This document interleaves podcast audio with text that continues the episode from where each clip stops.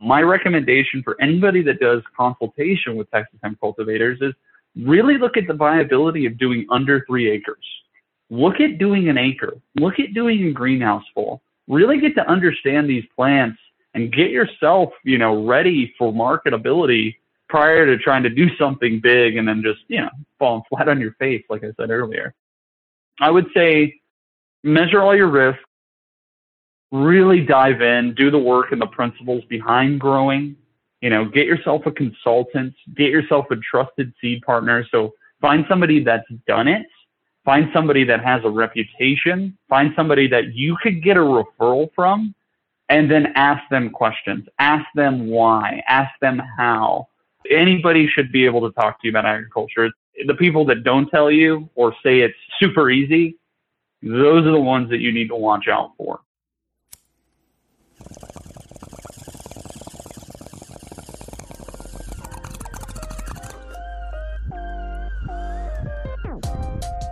You're listening to To Be Blunt, the podcast for cannabis marketers, where your host Shayda Torabi and her guests are trailblazing the path to marketing, educating, and professionalizing cannabis.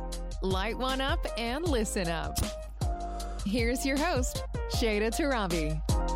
Hello, welcome back to another episode of the To Be Blunt podcast. I'm your host, Shayda Torabi, and I could not be more excited for today's guest. As y'all know, I am born and raised in the state of Texas and I operate my business Restart CBD still here in Texas and I call Austin home. So for me, while I love that this podcast affords me opportunities to talk about cannabis and hemp at a national and even sometimes international level, I really love having conversations right in my backyard.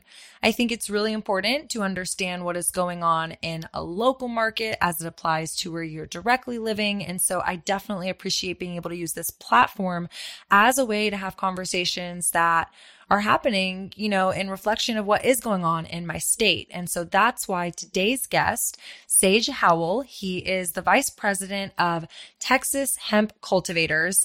And that essentially is a hemp farm operating in the Dallas Fort Worth area. What makes Sage really unique in his approach is he's actually an organic certified farm. And so, of course, trying to both look at it from a Texas perspective, but also from, you know, that marketing lens. I think organic certifications are not something new for our industry, but certainly not something that is as widely adopted yet. And so I definitely wanted to have Sage on the show for that reason, just to talk about, you know, one, what it's been like growing in Texas this first season and what was the, you know, reasoning behind going and establishing his operation as a certified organic farm. So I hope you guys are excited and ready to tune in. Let's welcome Sage to the show now. Hi there, to be blunt listeners. My name's Sage Howell, and I'm the Vice President of Texas Hemp Cultivators. We are a certified organic hemp production company in the Lone Star State of Texas, and we're smack dab around 17 miles west of Fort Worth what we're aiming to do and what we did in 2020 was essentially grow hemp in Texas soil, stabilize the Texas hemp strain, and create vertically integrated organic cannabis products for the consumer and the industrial market. It was really fun. Grew three acres outdoors and you know another acre indoors, and now I'm here talking with Shayda. Hey, Shayda. Hi, Sage. Thanks for being on the show. Let's back up a little bit. I want to get a better understanding. I mean, obviously, you're growing in Texas. Most of my listeners are based in Texas, so I'm sure they're either growing themselves or they're working with farmers or they're looking to get growing. And so you have what I've observed being a really interesting denotation on actually your farm, which is organic certification. So I definitely want to talk about mm, yeah. why you're organically certified, what that looks like, especially also for my audience. This conversation is really meant to have a filter of marketing. And so representing, you know, my own brand, Restart CBD, we we carry a lot of flower and I work with a lot of farmers I will acknowledge I don't have any Texas flower in my store currently. Um, can't wait to dig into, you know, maybe some of the reasons why that might be. But uh, it's a new thing in Texas. And so I'm sourcing from out of the state, and my farmers that I'm working with, you know, talk about organic practices. But it's my understanding that getting an actual organic certification is really actually quite challenging. So when I connected with you and you told me that you had an organic certification, like a true organic certification, it really piqued my interest. And I thought that would be a really good place for us to kind of kick off this discussion. So if you can maybe start sure.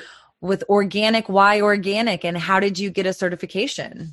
Yeah, that's a really good observation. And yeah, Texas is fairly new to this whole this this whole production of hemp. Um, it hasn't been grown in the state, I think, for 80 years. So we're all new to it. Really excited for it. But how I got started in organic certification was my background prior jumping in prior to jumping in the hemp space was commercial agriculture in indoor settings for food production. So the likes of Sysco, FreshPoint Brothers, and Chef's Produce, I would grow commercial leafy greens, herbs, microgreens, and um, lettuces for them uh, on a production scale. So anywhere between 200 pounds of basil a week to 400 pounds of uh, mint were going out of my greenhouse um, for upwards of you know three years prior to the 2018 Farm Bill.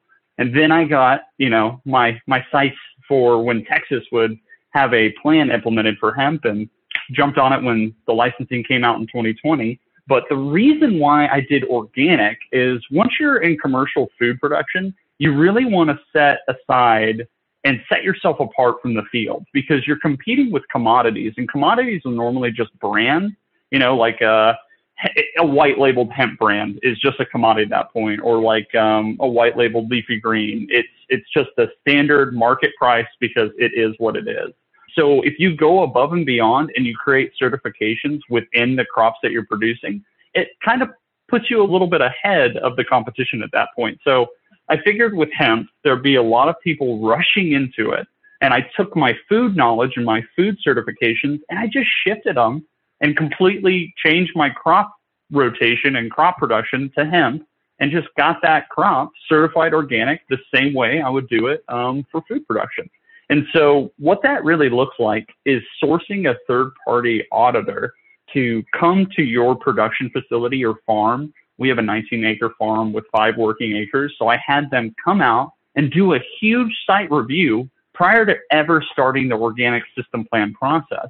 The um, third party certifier was a USDA third party called the CCOF, which is a national organic program, you know, um, third party that works with the federal government to audit and certify farms that want to go towards that organic route. And so, yeah, pretty much use them to do it, but it just really meant opening my books up, showing them every single input from start to finish that's been on this farm for the past three years indoors and outdoors, and then showing them the seed certificates, showing them my line of production and what the production looks like in season, outdoor and indoors, and uh, really adhering to the um, all natural image of cannabis and, and really making a safe, clean product. Because with that, I couldn't use any pesticides, any non approved fertilizers. They all had to be organically sourced. And um, I couldn't use any herbicides. And I uh, had to use sustainable no-till practices outdoors to adhere to the CCOF's vision. So, yeah, I, did that answer the question, or I get real deep into it there, Shayda? yeah, I think it did. I think, um, you know, obviously there's the health side of organic. It's more than just a buzzword. I personally try to eat organic as much as possible, and obviously want to work and source products that have that official organic seal. But again, my perspective and my point in the industry, kind of where I sit, obviously here in Texas, but having a lot of access to the national conversation, it's just something that I've observed as it hasn't really quite taken hold in cannabis. You know, again, as somebody who frequents legal states a lot, I don't I don't see a lot of, you know, this bud's organic versus that bud's not. And so from again what I heard, it just it seemed like it was a harder thing for farms to get. And so I was just really curious again, like when we came um, into contact with each other, just hearing your story and learning what you were up to it just fascinated me because again i hear a lot of people saying we do organic agriculture practices but they don't actually have that certification Yeah, yeah. And here's the reason why it's so difficult and why I went with it. It I thought it was going to give me like this super awesome, you know, up to the plate like priority over everybody else, but just like he said, the nationwide industry of cannabis production doesn't have a standardized way of looking at organic certification. Right. And here's the underlying, underlying reason. Yeah. So the federal government doesn't recognize pesticides being applied to cannabis. So states have took it within themselves to identify what's legal, what's not legal based on their legalization of that plant moving forward to, to, to human consumption. The reason why I did it and the reason why this I think is going to end up being the standard in the industry, it, certified or not, people are going to start looking as, as more consumers come up to the table, as marketers start really start looking at what cannabis looks like. And organic translates to we do not use pesticides and we do not use any residual chemicals that could be harmful to the plant or to the land that that plant was grown in or potentially the end user. Because as we all well know, this plant is most of the time, you know, turned into an oil or turned into a vape or turned into a product that gets concentrated down the line if there's anything bad in that plant that was grown in a more conventional manner, like a pesticide being used and nobody disclosed it, or some type of fertilizer that was heavy, heavy metal contaminated, it would essentially bioaccumulate and travel down the line. I guess the cool thing about organics at this point is that it just it it opens your books up for everything that you've used and it's it's audited a little bit more um and I'm going to say it it's a little bit more regulated than what the TDA did for the licensing for the Texas hemp, you know, inaugural year. So that that's a pretty interesting thing, and that was another reason I got the audit was just to have two eyes on what I was doing in the operation. Yeah, I think you make a really interesting observation of just like every state's regulation is still really in in flux and i think that's a key mm-hmm. point if you listen to you know listeners all my other episodes i stress it pretty much every episode pay attention to what is happening outside of your state and then especially learn and apply what is happening in your specific geographical area because there's just so much variation and i think we're just not speaking the same language yet. So, especially here in Texas, obviously, like you said, we just opened up licensing in 2020. We're just in the beginning of 2021. I know um, if you're growing outside, you know, people are getting ready for spring. Spring is obviously a really good time to start growing. Um, and so, it's just something that I think as we progress as an industry, both as a state and at a federal level, we're going to see more consistencies. But yeah, it sounds like it's still a little bit of the wild, wild west, but good for you for you know kind of being on the forefront of setting i don't think it's a trend i think it's um, more than a trend right i mean what i was going to also say too i don't know if you know the name or the proper word but in my understanding with cannabis hemp in particular perhaps maybe more so than marijuana. Um, it is a very absorbent plant in the soil. So like the application Yes, like mm-hmm. I've heard that they planted it in like Chernobyl where there were obviously these um explosions and there's just so much chemicals left in the ground in the air and so they were planting hemp and it was helping kind of suck those toxins out of the ground and so it just seems to be a very absorbent plant that if you aren't doing it organically it seems more susceptible to the bad stuff, which if you're yeah. a heavy consumer like myself should be something to be of consideration. It, is. I mean, the idea is you eat organic. Why not smoke things that are organic as well, or just consume anything that is organic? You know, I took a page from California. The certifier that I used, I flew out the guy, and I'm using a California certifier to make sure I get that USDA seal they're looking towards the future of cannabis in that sense. But yeah, so to touch on the point of cannabis and hemp in general, um, they're a huge bioaccumulator. They have very strong roots, they're heavy feeders, and they have the ability to take up arsenic and heavy metals from the soil. Not only that, I believe they're used in Chernobyl, they're used in industrial oil sites. They, they use that to clean up soil as well that's one thing that uh, I'm looking forward to moving into, if that's at all possible here in Texas. Growing not for the consumption of the oil, but for the fiber and industrial industry is going to be a bigger player. I think, and replace row crop farming out here, and at least cotton country, I think, in West Texas. But yeah, no, it, it's important to have an organic plant so you can see that, and then just leave it on the processors to create a good product that really captures the essence of okay, we're going to grow the best because it's going to end up being medicine anyway, somehow, shape, or form. Absolutely. No, and you brought up another point that I think is really relevant that I want to kind of shift gears to, and that is you know, the other applications. I kind of teed up in the beginning of the episode, you know, with my retail location, I don't personally sell any flower from Texas currently. You know, I, I get calls all the time. Farmers want to, you know, they're growing in Texas. They're really excited. They're looking for retailers to help, you know, sell their products essentially. And so as a born and raised Texan, I want nothing more than to see this industry, you know, thrive in in our state. However in its present state it is not very uh, quality if that's fair of me to say. And and i think that the state kind of agrees. Everybody that i've talked to kind of my peers that are operating levels agrees you know hey it's our first year. We were just you know kicking the can around trying to understand what is the weather going to be like? You know is indoor outdoor grow going to be better? And obviously knowing texas has a long standing farming history i think that the agricultural foundation is there.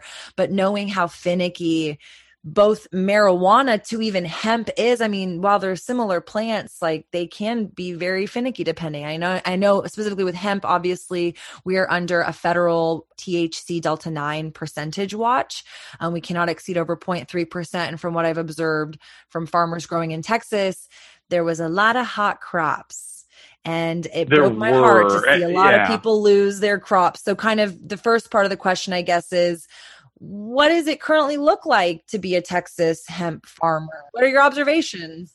Sure. Yeah. You know what? I'm going to, I'm not just going to speak for myself. I'm going to speak for just Texas as a broad generality here. Sure. Go there. We just got this. We just got this crop. And um, a lot of us will throw a lot of energy in making it right. Texas has a good knack of doing things the best whenever we can. And so, getting the licensing, you know, late in the first quarter of 2020 wasn't the most ideal situation for Texas farmers. Some people didn't get their plants in the ground until August. I was very fortunate to have the infrastructure to be able to grow some really healthy plants, and um, it's going to take a genetic stabilization because I want you to think here, Shayda, where have these plants been growing and what's the major difference between where they have been growing and Texas? And I'm going to go ahead and answer the question for you. It's heat. It's a tremendous amount of oppressive heat and a huge, huge sunlight load.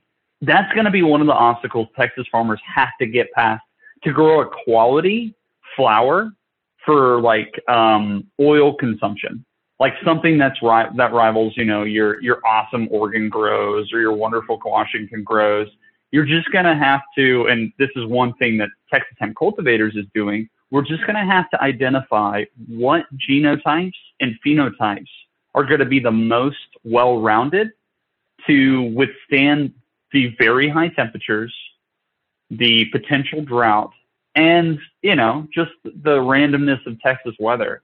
I think, um, I think give Texas probably two more years, and we'll be up to date and up to speed with the market as a, and in general. Um, but it's that's one of the biggest obstacles is just overcoming the heat load that these plants have. Um, I'll throw a fun fact on the show for you.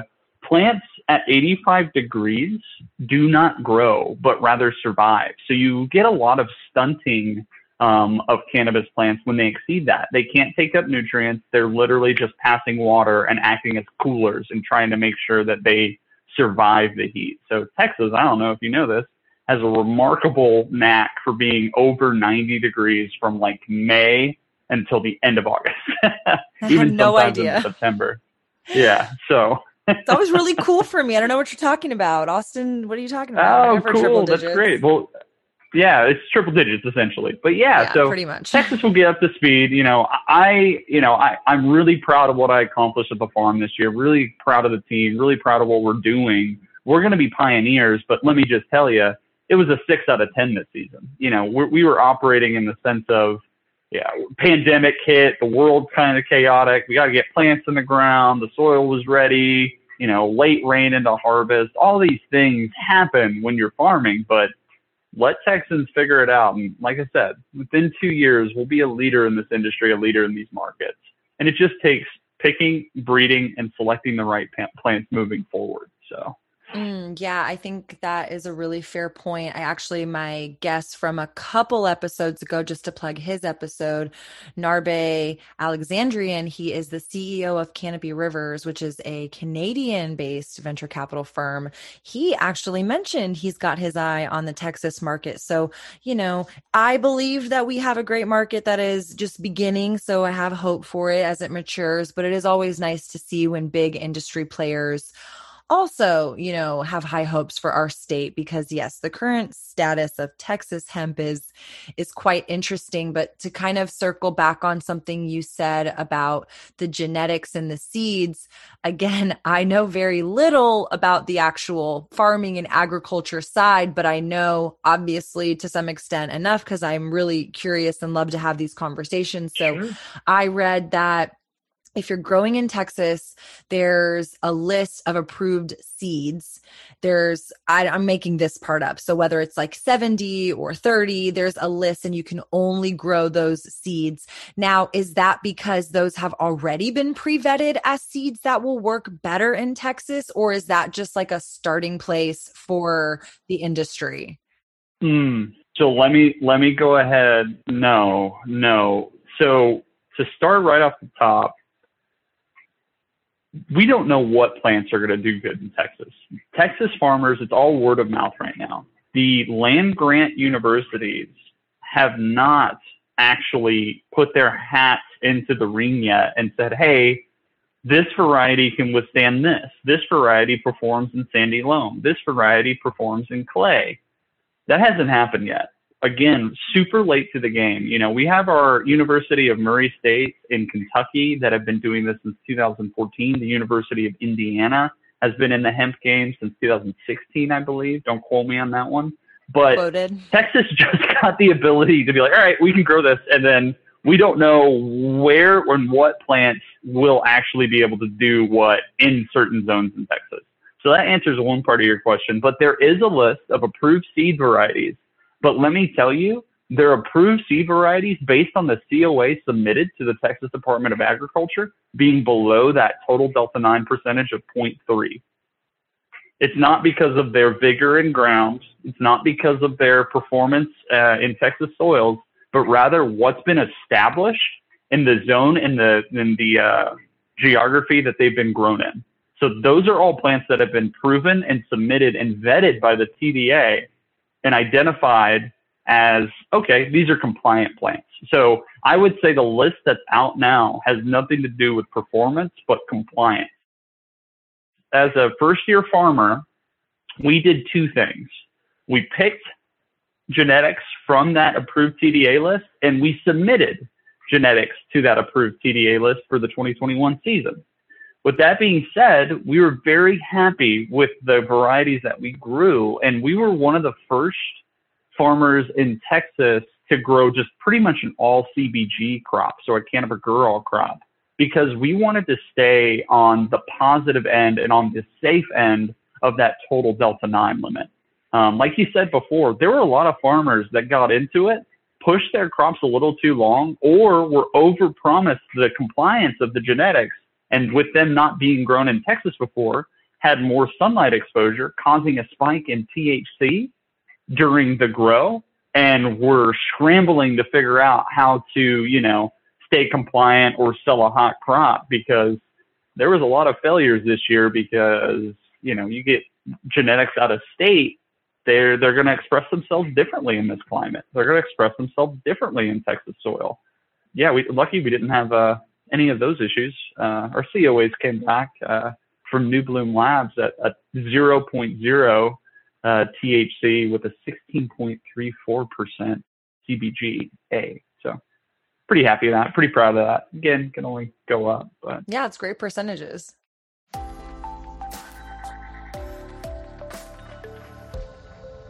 Quick break to say thank you to Restart CBD for sponsoring this podcast. Restart CBD is a brand my sisters and I founded in our hometown in Austin, Texas. We operate a retail location as well as an e commerce store, and you can browse our wide range of CBD products at restartcbd.com. Again, thank you to Restart for allowing me the time and resources to put on To Be Blunt. I hope you'll check them out for your CBD needs. Let's go back to the episode.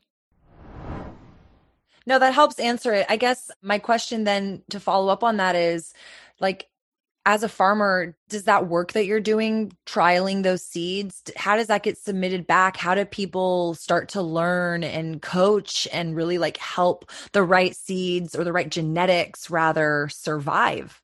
That's a really great point. And it really starts with, and this is kind of comes from like the old cannabis world prior to legalization. It starts with getting trusted seed banks and growers in the space.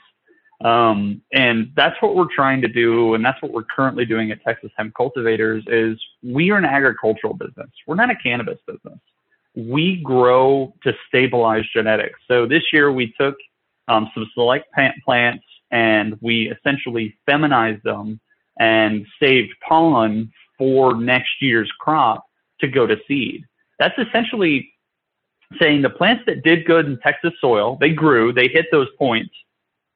Let's go ahead and save them and crossbreed them with the exact same variety we grew the year before and identify the second round, second generation of phenotypes that are just as strong. They can show vigor in this heat. They can hit the cannabinoid numbers that we want to reach or higher, and they can perform a full term for a Texas season. So it's a matter of just being able to establish breeding practices, have a lab to work with to identify where you're hitting those cannabinoids, and then essentially have an agronomist on staff that's identifying, okay, this is the soil it's growing in. This is the rate at which it's growing. These are the positive traits they're expressing. These are the negative traits they're expressing and keep on propagating it and growing it season after season until like I said earlier, we hit that two year mark where you have a bunch of back crosses that can withstand Texas heat, and this plant is now acclimated to Texas and not the source in which it was grown previously. Because I think that was one of the biggest obstacles Texas farmers found out, especially the ones that fell flat on their face, was oh crap, this was grown in Oregon where it's pretty mild in the summer and the the soils are all volcanic and really rich. That's probably one of the more interesting things is just stabilizing the genetics in Texas. And that's what we're currently working towards. Yeah, that's really awesome. I appreciate that clarification. I'm sure my listeners are like, wait, what? I had no idea what that means or what's that process like. And yeah. so, kind of in that same vein, you know, knowing that, yes, Texas is a huge farm state. So I anticipate there's a lot of farmers who kind of like yourself were growing, but obviously not growing hemp. So maybe they were interested mm-hmm. or are interested if they're listening, or you know somebody who's interested in in converting part of their um, I don't know, is it crop crops to hemp? Um, cropland, so, yeah, yeah, they, they want to convert yeah. their cropland. So I guess my question from your perspective, because again, I've walked through these licenses, but as more of a retailer or a processor, manufacturer, not so much as an actual hemp farmer. Um, although I do have a, I have a license under my name, but I'm really just piddling around. But obviously it shows okay. how accessible anybody is. They can sign up and get a license, but I don't know if you have any thoughts or comments around just kind of like the process if someone is listening and they're like, hey, that sounds really cool. I would like to buy seeds and start growing. Like, is there opportunity to grow? What does it look like? Should people be doing indoor, outdoor grow? Kind of like what are you observing as as as being successful in Texas Great, and what yeah. do you recommend? Great question. Great question. So first and foremost, I want to just lay this on the table for anybody that's getting into the hemp industry, and you might be able to second this as well from a different perspective it's not a get in and get out industry. It's not a one and done, one year and you're done industry. It's not a quick get rich, get rich quick scheme. It's essentially for somebody who wants to put the work in, see what their work can yield, and be able to market yourself as a brand and position yourself with transparency uh, with a product that you really sincerely believe in. And I don't know, you probably see a lot of people that are like, oh, I want to open a store or do this and that. I, I get a lot so of people many, that want to like, oh, I want to, I want to jump and be a farmer. And I'm like, all right, this is what it is. And let me tell you, it's not it's not the most glamorous. It's it's a lot of work and you don't know when to turn it off. And that's just being a small business owner in general. You know, it's it's it's not a just a I'm gonna try it out thing. It's I want to do this for a good long while. I want to see what I can do in it. But with that being said, there's always room for growers. Just know your limits. It's just like anything. There's risk to any endeavor you ever take. And You've got to know your limits. You've got to partner with people that you trust and you've got to understand what you're trying to accomplish. You know, it's not reinventing the wheel. You know, agriculture has been around forever. A cannabis plant is a plant. It will grow, be grown to be a commodity. So understand where your end users are going to be. Understand if you can create your own market and understand if there's a need around you immediately um, before just trying to do something big and get a huge contract. My recommendation for anybody that does consultation with Texas hemp cultivators is really look at the viability of doing under three acres. Look at doing an acre. Look at doing a greenhouse full. Really get to understand these plants and get yourself, you know, ready for marketability prior to trying to do something big and then just, you know, falling flat on your face, like I said earlier.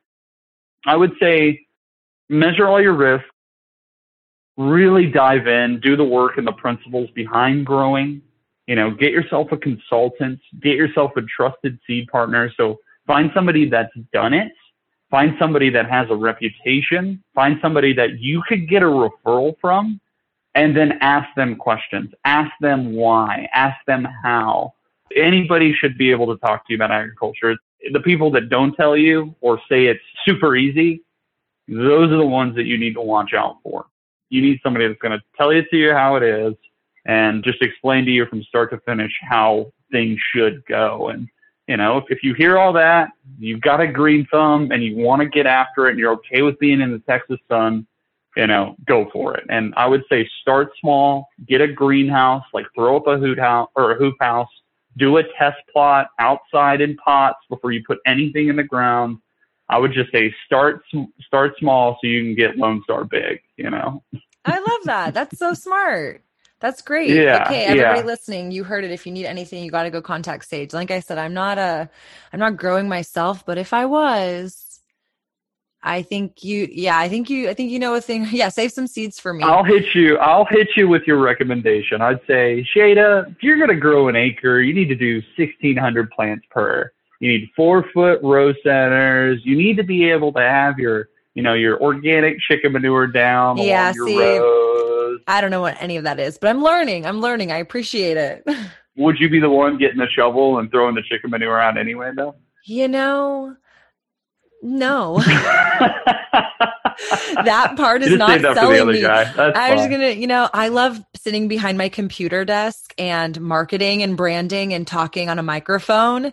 Um, so I will leave the chicken manure to farmers like yourself. Hey, you know what? We've, yeah, we've got more more than enough to show. That's fine. Just throw a Amen. little bit more.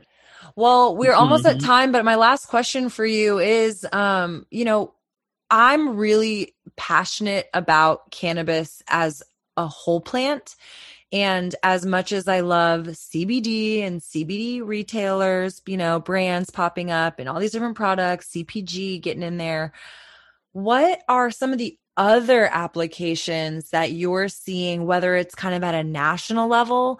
I know, like, I have a friend, um, I'll shout out my, one of my other guests. His name is Amos. He's out in San Antonio. We recorded one of my first episodes. You kind of got to scroll back to check his episode out, but it's titled Hemp and its 50,000 Uses. Amos like loves hemp clothing, hemp, you know, plastics, like there's just there's so many other applications that we don't talk about aside from just the you know medicinal consumption of cannabis and i think hemp is really proving to be this multifaceted plant that most people just don't even realize so when you're talking about farmers growing for example my observation is wow a lot of people in texas grew for extraction or they grew for smokables thank God the smokable ban got pushed out a little bit because I think that protects a lot of us, both retailers and yeah, farmers. no doubt. But no like, doubt. I'm excited to see people setting up, like I said, processing and growing specifically for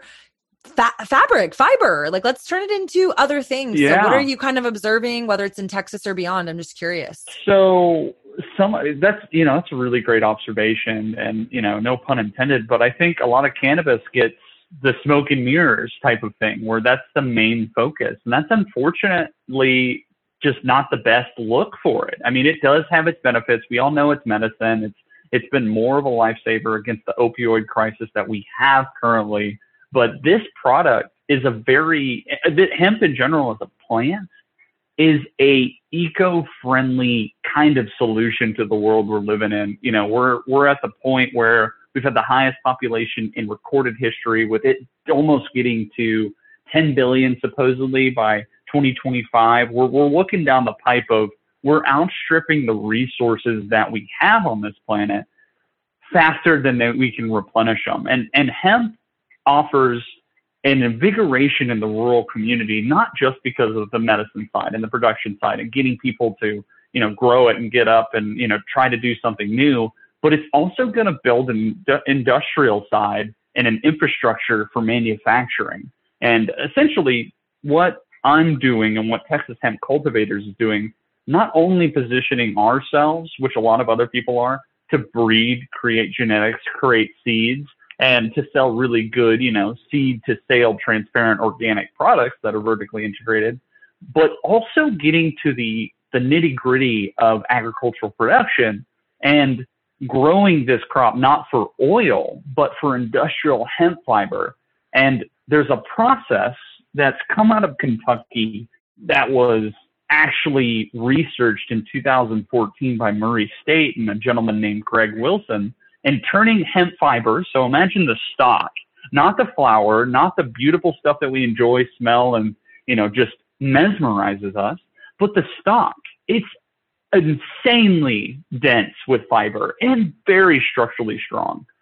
A guy ends up baling and turning this product using compression and pressure into a wood fiber product that's then finished with a soy acrylic and 20 times harder than oak, and he called it hempwood. So there's manufacturing processes that are going to match not only the clothing production, but for non-structural home building, renovations, flooring, with a crop that takes 100 days to grow versus the 60 years that takes to grow a tree, an oak tree. And so, yeah, I, I guess the sky's the limit for that one product, but hemp has so many uses. I think the one that I'm most excited for is for the structural or not the non-structural building uses that it has and insulation uses that it has because in Europe um, they've been using hemp paneling and hemp fiber for BMW doors and German automobiles for years. Yeah, as an insulation. It's just it's not just for smoking. It's it's really for creating a more eco-friendly world that uh, that we're all kind of shifting towards a more greener economy. So yeah, yeah. So that's one thing I'm excited about is hopefully we get a, a Texas hemp uh, wood plant and we can start building stuff with this, thing, building things out of hemp, and that'll be really fun. Yeah, that's really dope. I love learning about uh, all the different applications, and I think it's it's all just beginning, right? You know, it is the process is to get these farms to grow quality products that can then be stripped or pressed or extracted to turn into this array of other types of, you know, applications is it is really interesting just because you reflect on at least I reflect a lot on how we got here, how we got into like cannabis being so stigmatized in general. And when you really look back at the inception of kind of our our American society, it's, you know, timber and cotton and and plastic and all these other types of products that have kind of surpassed hemp, but obviously hemp has many of the same opportunities. They've just been not made available to us. So we're really starting a new hemp revolution and it's really exciting. And i'm really grateful that we were able to kind of kick this conversation off especially in 2021 because i do think that there's just so much possibility and so much opportunity for our state with this plant. And obviously i've just been really fascinated with what you're doing and what you're building with texas hemp cultivators and really grateful we were able to have this conversation and just like share that excitement and that opportunity with my listeners. So hopefully they are you know getting curious alongside us and figuring out ways that they can take all this great information and apply it back because that's really what my intention of these conversations is meant for. It's just to help you know create and inspire a dialogue as we move forward. So is there anything that we didn't talk about that you want to leave the listeners with or maybe ways that they can get in contact with you yeah, yeah. So no, I want to say first, you're doing a great job. I've listened to a couple of your episodes, Shayda, and you're doing an awesome job of connecting people and really communicating who who's out there. And yeah, you're demonstrating a lot of curiosity. So I wanted to say you're doing great. Thank you for having me. Um, and for your audience that they want to get to know me better, or you know they want to get in contact with me, I am always open to talk hemp. I'm always open to talk organics and you know, I'm I'm in Texas agriculture. I, I love growing. I love not only growing cannabis, but growing food for people, and that in turn grows people and grows the community at large. As you can, as you may well know, with cannabis, there's an awesome community that grows out of it. Really good people emerge out of it. But you can reach me by going directly to the website at texashempcultivators.com or visit me on Instagram or Facebook at Texas Hemp Cultivators or just shoot me a, a direct uh, email or DM at sagegrows.com or you know on my email on the website. And I'd love to hear from you. And like I said, Shayda, thank you so much for having me. I, I appreciate you. Thank you. Obviously, we got into a lot of specifics around Texas hemp agriculture and specifically growing hemp here in Texas. But I think, again, as a Texan, this is just such an exciting opportunity because growing it is really, it's the ground level. It's literally in the ground. It's the plant. It's what we're all consuming and, and it's the baseline for everything. But, you know, it's really exciting to see the opportunity. I know there's a lot of, um, there's a lot more room to grow to keep using these puns, but I do believe it. And I really think that it takes businesses and individuals like Sage and what he's doing with Texas hemp cultivators to really help drive this conversation to help educate others. And y'all know that's what I'm all about is just communicating and leveling up the conversation and just hopefully helping contribute to consistency. I want us to all be speaking the same language. And so thank you, Sage, for being a guest. Hopefully you guys really enjoyed that conversation. Always a friendly reminder if you liked this episode, please let me know. Reach out. Say, hey, I'm on Instagram. I'm on LinkedIn. I'm now hanging out on Clubhouse. I'm on Clubhouse with the handle at the Shayda Torabi. There's actually a lot of cannabis content going on over on Clubhouse. So I encourage you to go connect with me over there. But thank you so much for tuning into the podcast. I really appreciate you spending time listening to the guests that I'm, you know, connecting with and the stories that I'm highlighting and just really want to extend some gratitude. So thanks for tuning in. Your listenership really is appreciated. Until next time, talk to you guys later. Bye. Love this episode of To Be Blunt? Be sure to visit theshaydatorabi.com slash to be blunt for more ways to connect. New episodes come out on Mondays. And for more behind the scenes, follow along on Instagram at the Shayda Torabi.